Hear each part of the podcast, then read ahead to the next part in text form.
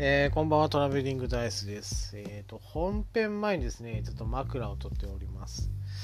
今日はですね、えー、山口県下関市、えそれからですね、え北九に渡りまして、え北九市八幡西区、え等を回ってですね、え畳の、え仕込み、あと寸法の、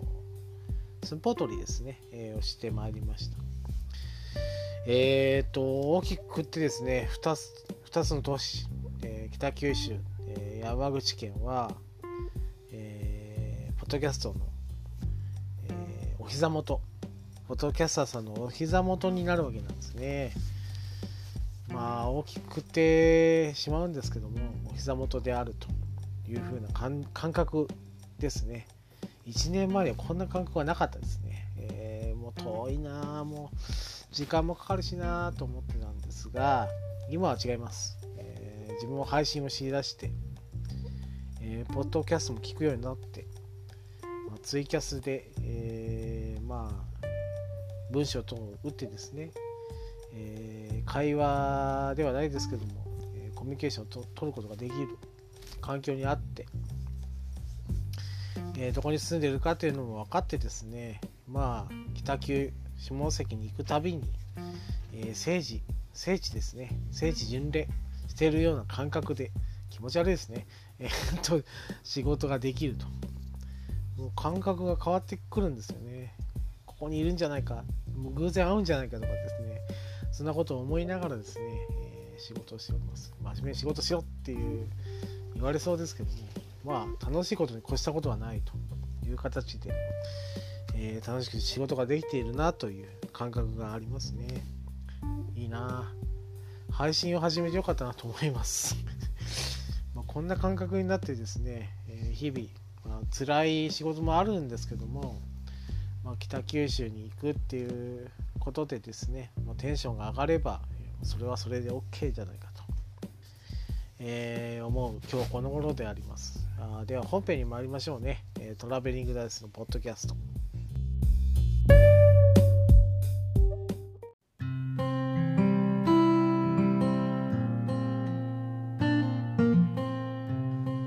こんばんは、トラベリングダイスです。時刻は19時31分ですね。えー、まあ、仕事中に収録しようかと思ったんですが、えー、何遍かですね、収録中に電話かかってしまってですね、これはちょっと、えー、無理だなと思って、え帰ってきて収録をしております。まあ、話したいことがですね、決まっているので、えこのまま、えサクサク収録していこうと思います。えよろしくお願いいたします。で今日話す内容は、え2つ考えてましてですね、えー、一つは僕が、住んでいる、えー、中津市、まあ、旧中津市になるんですが昔ですね、えー、中津市と、えー、三港で下毛というふうに、えー、3つの区間に分かれておりまして、えー、旧中津市という形で、えー、都心というかですね、まあ、中津市の中でも、えー、都会の方の、えー、地区になります、中津市。そこにあるですね、え中津城の、えことについて喋ろうかなと思ったんですが割と諸説ある、えー、成り立ちというかですね立った経緯とか、えー、どうやって建てられたかとかいうですね、えー、ことが、え複数説があるのでこれはちょっと調べてから喋、えろうかなと思って、えもう一つの方今日は、本題にしようかなと思いました。もう一つはですね僕が住んでいる、えー、中津市から、えー、ちょっと行ったところ、えー、耶馬渓というところがあるんですね。これは僕実家があるところなんですが、えー、そこのですね、えー、耶馬渓の、え、中津寄り。中津寄りはですね本耶馬渓ってとこなんですがえそこにあるですね青の洞門っていうですね、え観光スポットがありますのでそこの、えー、ちょっと説明というかですね、えー、逸話ですね、えー、等を話そうかなと思います。まず最初にですね、えー、耶馬渓、えー、すごい、えー、ポイントが一、つありましてそれをちょっと、えー、言っとこうかなと思います、えー、耶馬渓といってもですね4つあるんですね。名前が。えー、僕の里がある実家がある、えー、耶馬渓と、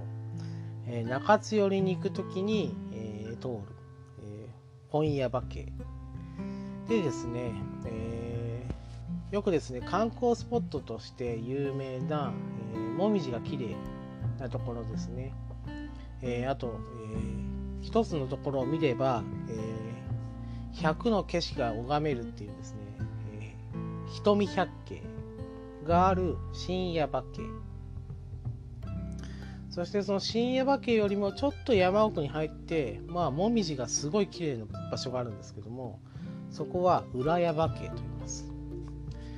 えー、裏矢場家、新矢場家、矢場家、本矢場家という形で、えー、こんな風にして、えー、中津に近づいていくような形になるんですが、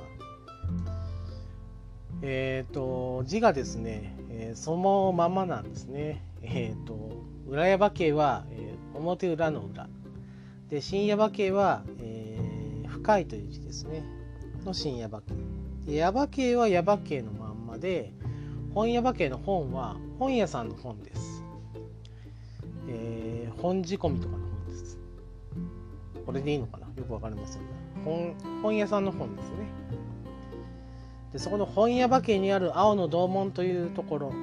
について今日は喋ろうかなと思います。青の洞門っていうのはですね、えー、見た目はですね洞窟です。洞窟なんですけどもえーと、山のですね、えー、岩肌というかところにですね穴がこうずっと開いてるような状態見えます。ですね、えー、ちょうどよくですねトンネルみたいになってるんですけども、えー、実際ですね隧道です、えー、隧道はですね、えまあ馴染みのある言い方をするとトンネルになります。え、トンネルはですね、人工物っていうのが、えまあ、定理としてあるんですが、えこの洞窟に見える青の洞門なんですが、え実際にですね、人工物です、え作られたのはですね江戸時代とも言われておりますので、えその時代に、え掘られた、えトンネル隧道になります。これをですね掘ったのがですね最初のうち掘ったのは、えー、前回和尚さんっていう、えー、和尚さんなんですが一人で掘られてましたね。という伝説が残ってます。伝説というかですねもう、事実だという、え、記述も残ってますので前回和尚さんが、えー、自分の手で、えー、掘削というかですね岩肌をですね削って、えー、隧道を作っています、え、それが青の洞門ですね。で後半ですねまあ何十年かと、え、かけて、え、掘ってたんですけども途中で、まあ、助けが入りまして、え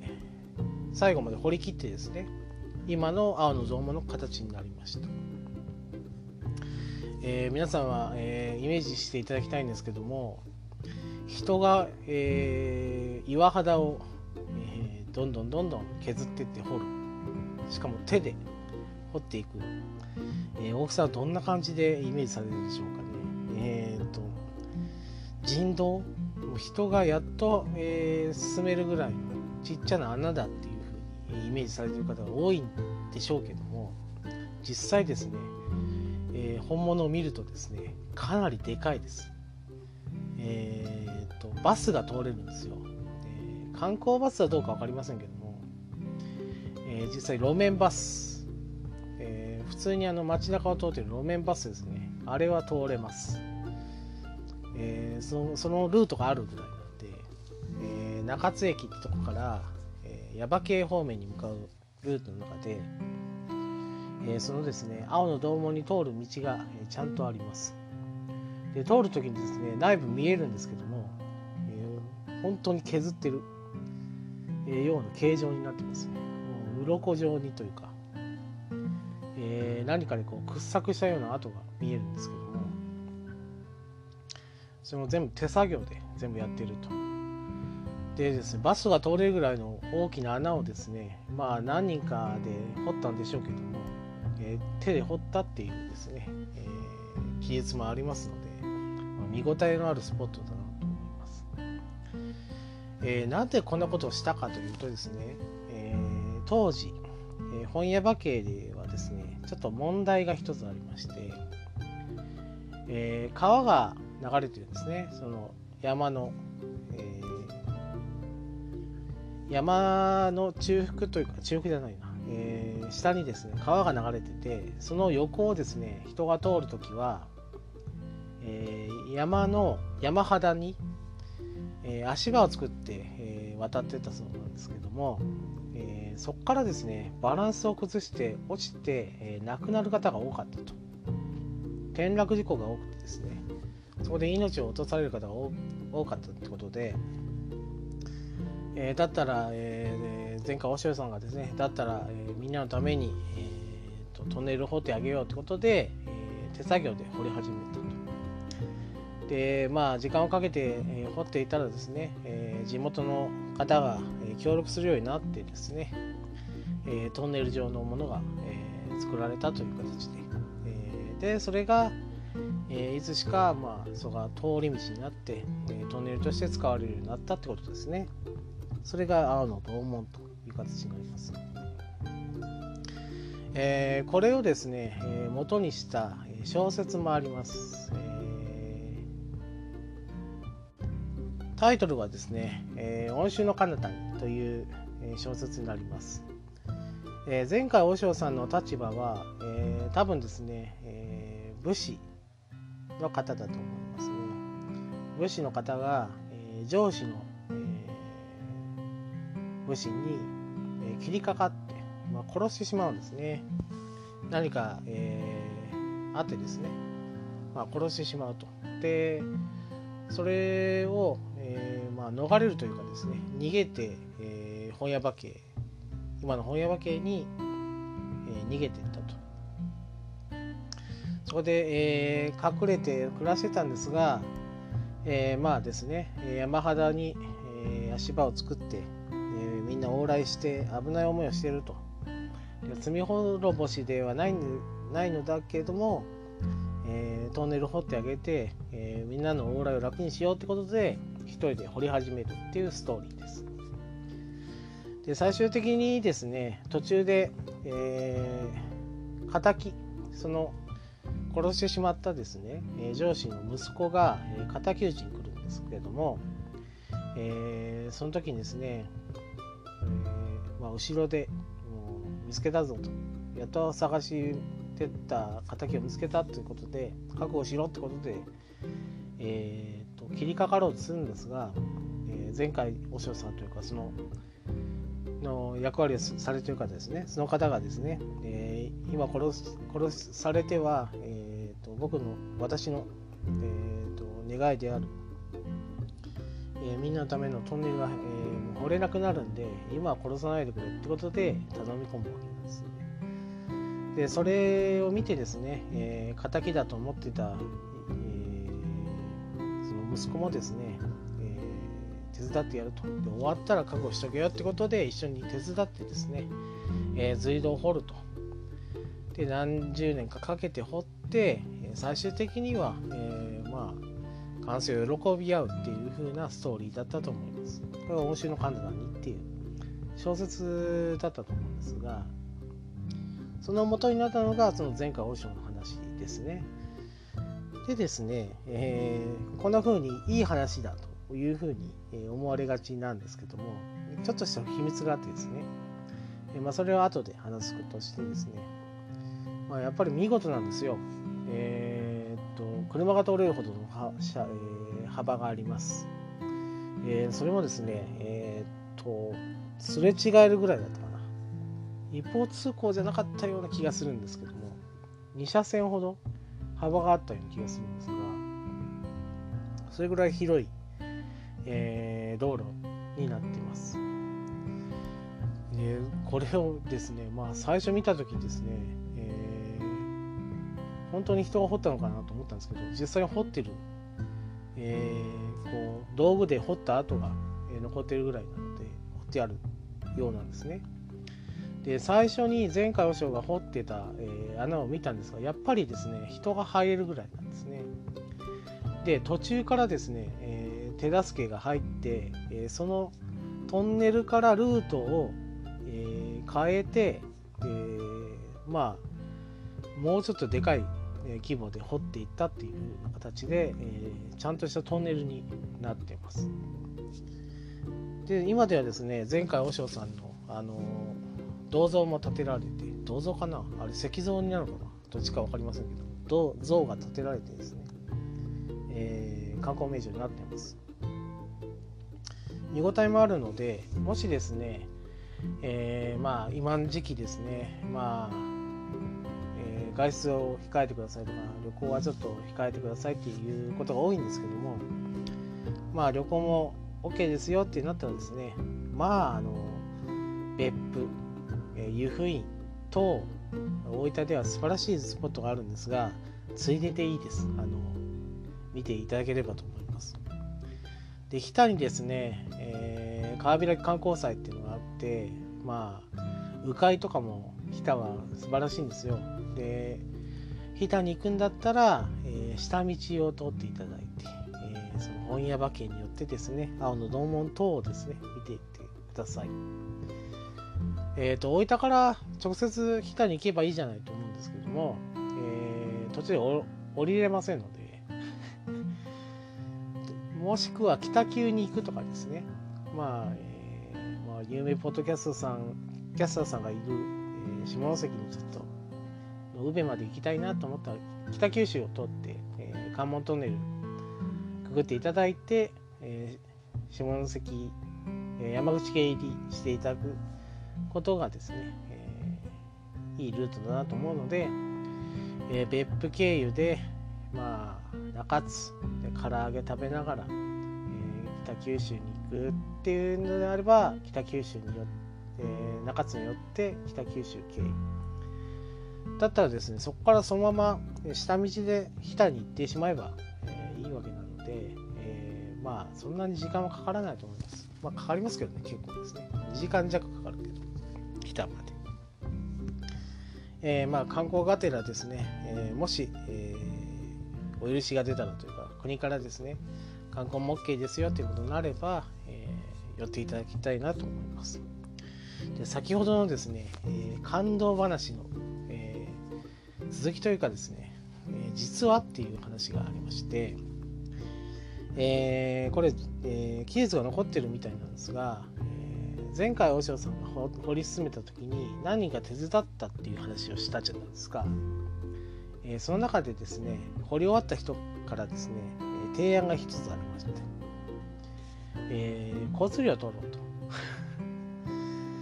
え前回大塩さんはですね人のため世のため人のために掘ったんですけども手伝った人から、え交通量を取ろうよと、えこの苦労したんだからってことで交通量を取ってたらしいですね。これはですねあの僕が高校の時の、えー、担任の人が、えー、温州の彼方にをですねちょっと例に出して、え、青の同門の話をした時にですね出た話になります、え実際に交通量を取ってたらしいんですが、最終的に班にですね、えまあ管理が移ったので、えその、え交通量というのはなくなったみたいですけども、え交通量を取ってたらしいですね。えーと、感動的な話なのでですね、えー、この水を差すような 話があるんだなと思ってですね少しちょっと笑った、え、話になります。以上ですね、え、今回は、え僕の実家がある耶馬渓のお隣の本耶馬渓にある青の洞門という、え観光スポットの話をしました以上トラベリングダイスでしたありがとうございました